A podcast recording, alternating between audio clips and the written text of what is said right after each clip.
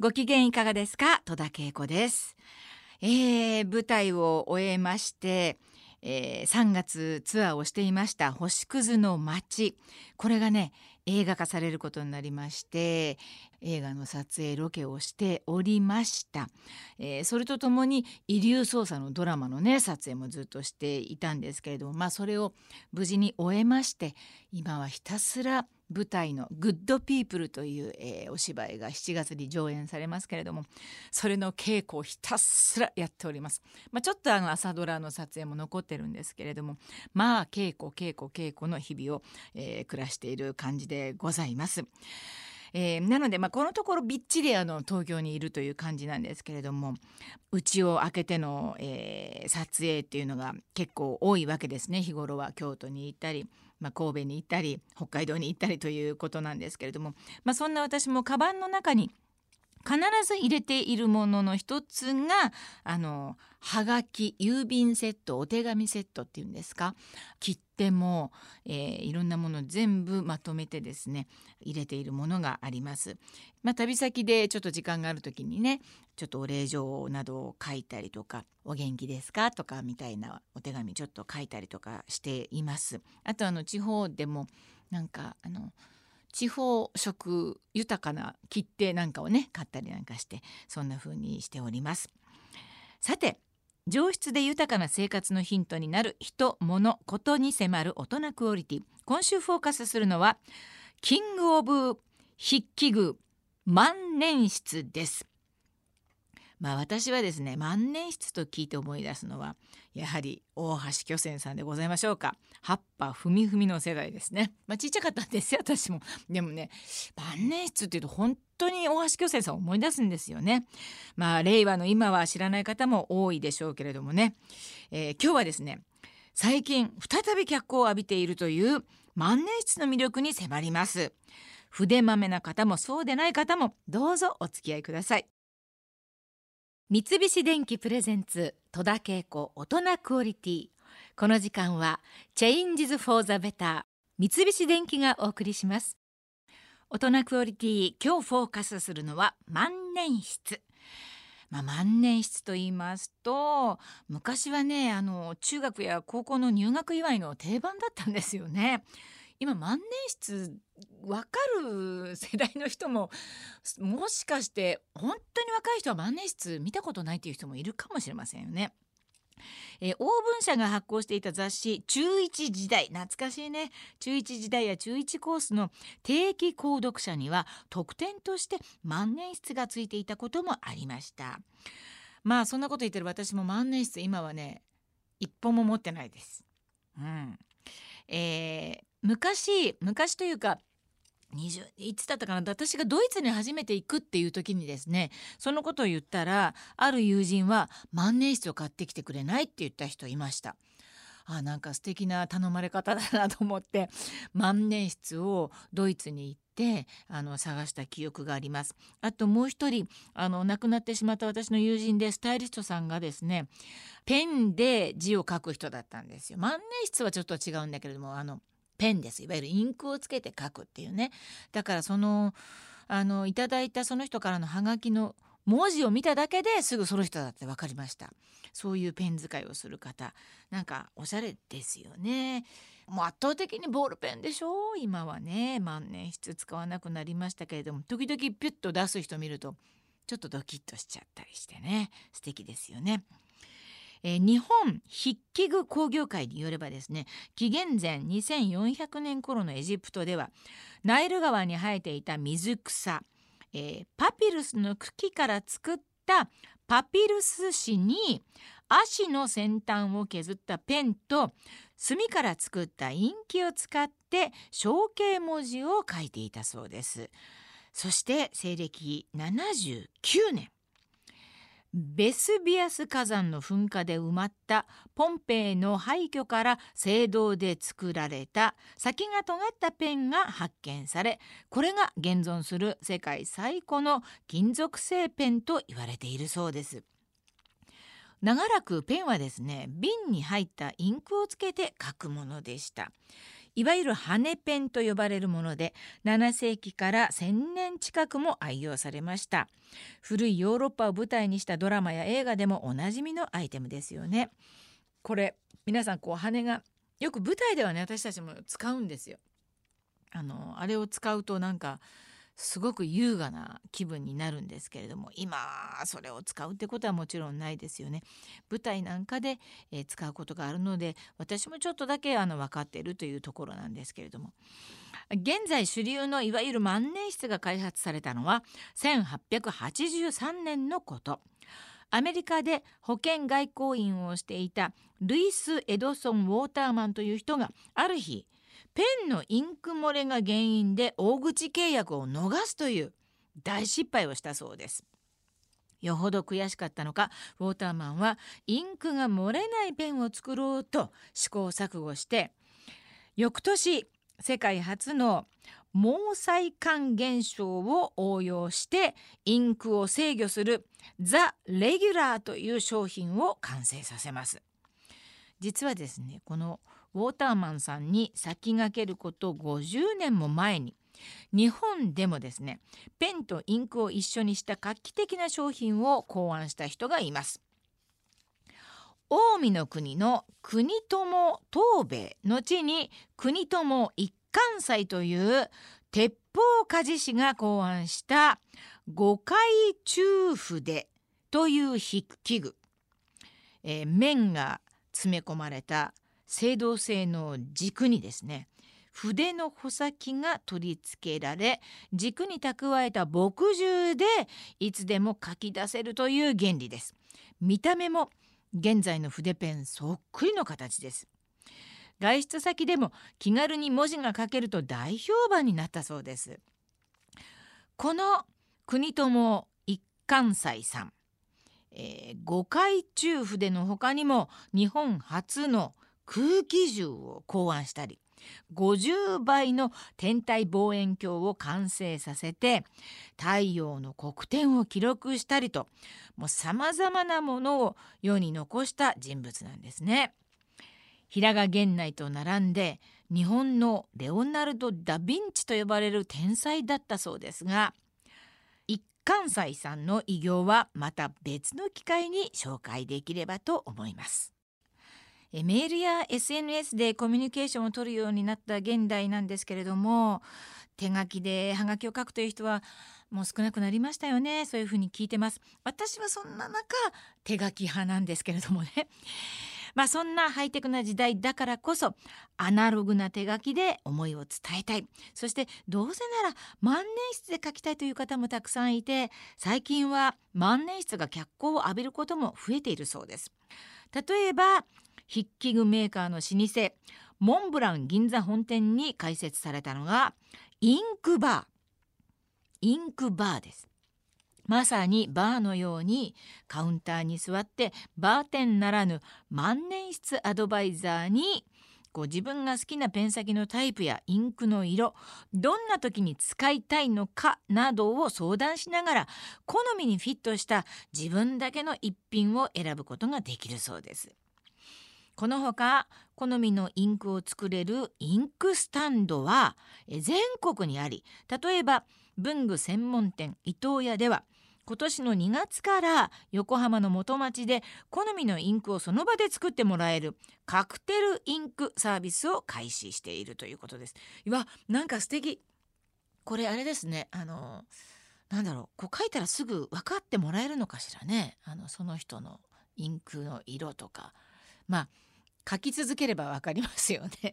あの香水と同じですよ。自分のなんか匂いとか自分のインクみたいなね、ちょっと素敵ですよね。で、そのインクのバリエーションは50色もあり、自分だけのインクを求めて万年筆愛好家たちが通っているそうです。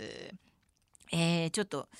なんか興味ありますね。私がもしも作るとしたら、そうね、きっとあれですね。これあのブルーとかブラックでもその中でもいろんなタイプのがあるんじゃなかろうかと想像するわけです。今想像してるだけなんですけれども。だってあんまりそれ以外の色まあ茶色っていうのもあるのかな。うん。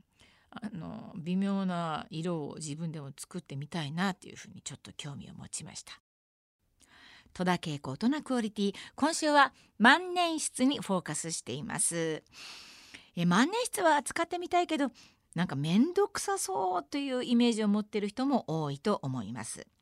まあ、海外メーカーのものもたくさんありお店に行ってもどれを買ったらいいか迷いが出ることもあり結局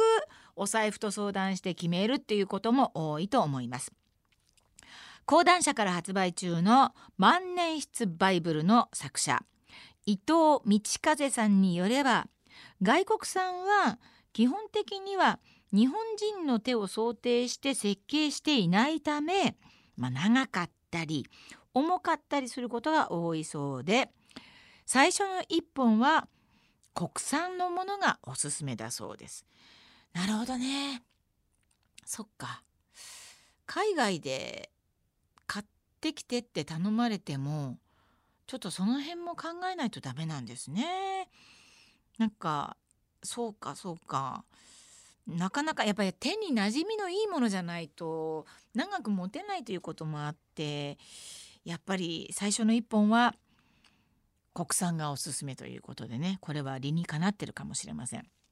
またノートに書き込むためのものなのか手帳に書くのかあるいは手紙を書くときに使うのか用途によってペン先の字幅も変わりますけれども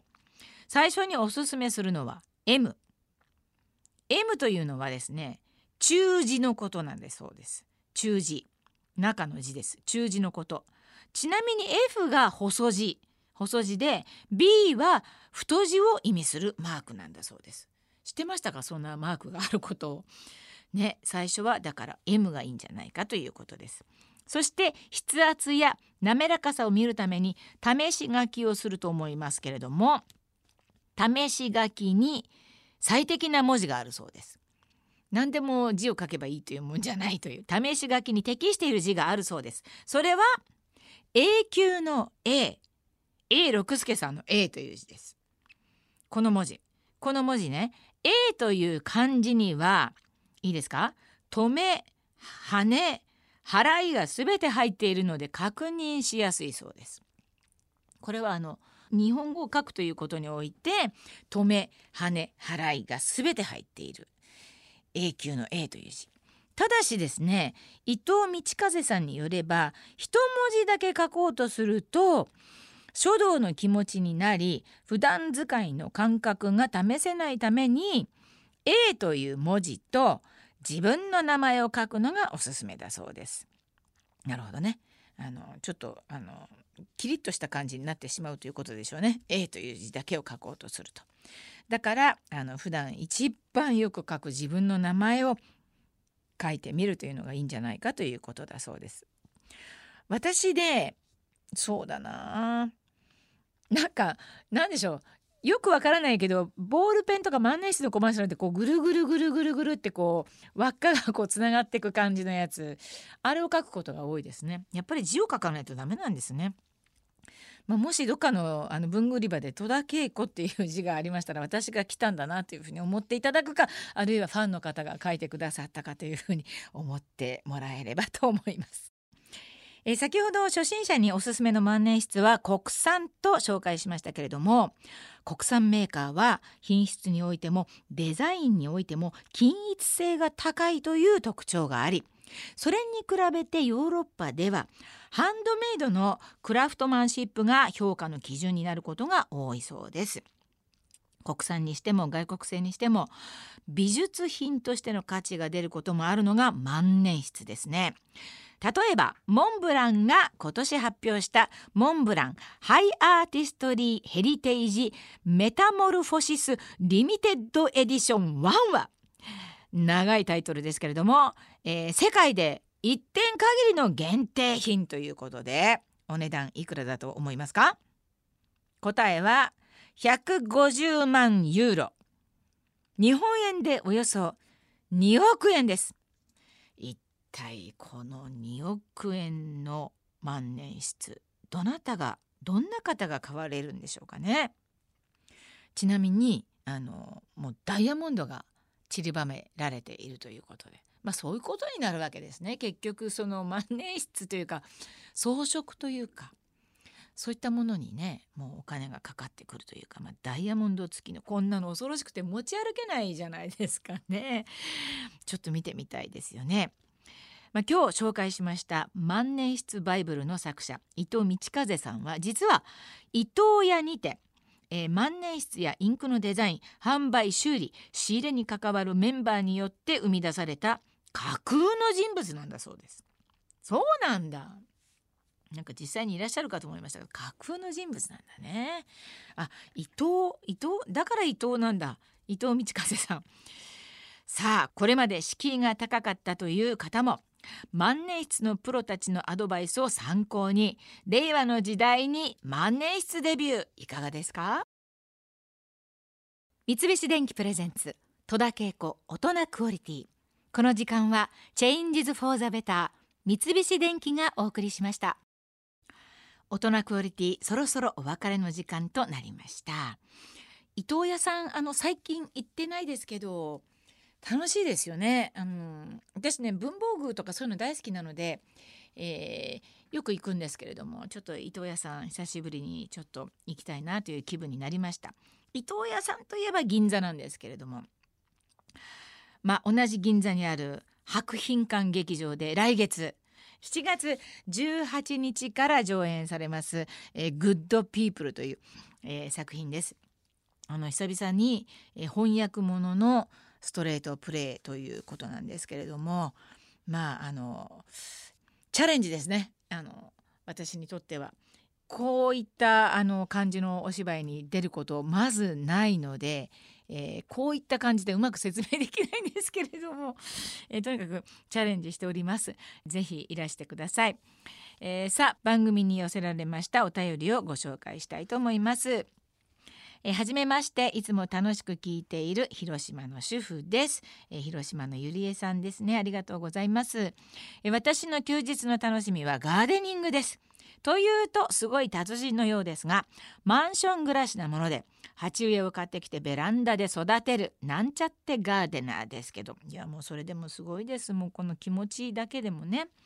で最初のうちは綺麗な花を咲かせる植物を育てていましたが最近はトマトやハーブなど食べられるものが中心です。甘くなくても自分で育てたトマトはやっぱり美味しいと思っちゃいます。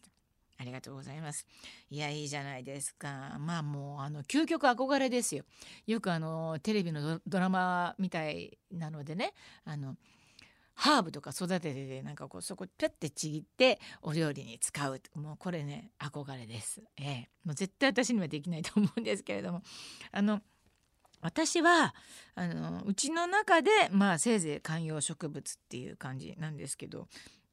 聞くところによるともうなんか全然あまり手入れしなくてもどんどんできる食べ物もあるとかで、えー、やってみればって言われるんですけれどもなかなかちょっとそこまでね手が回らないっていう感じなんですけどでもなんかあのー、気持ちがちょっと豊かになるというかほっこりしますよね。こういった植物とか。えー、育てるというだけでもねガーデニングなんちゃってガーデナーでも素晴らしいと思います。どんどんこれからも続けてください。番組ではあなたの休日の過ごし方お得りライフを募集しています。受付メールアドレスは戸田 toda アットマーク一二四二ドットコム。はがきの宛先は郵便番号一0 0の八四三九。日本放送戸田恵子大人クオリティまで。それではまたこの時間のお相手は戸田恵子でした。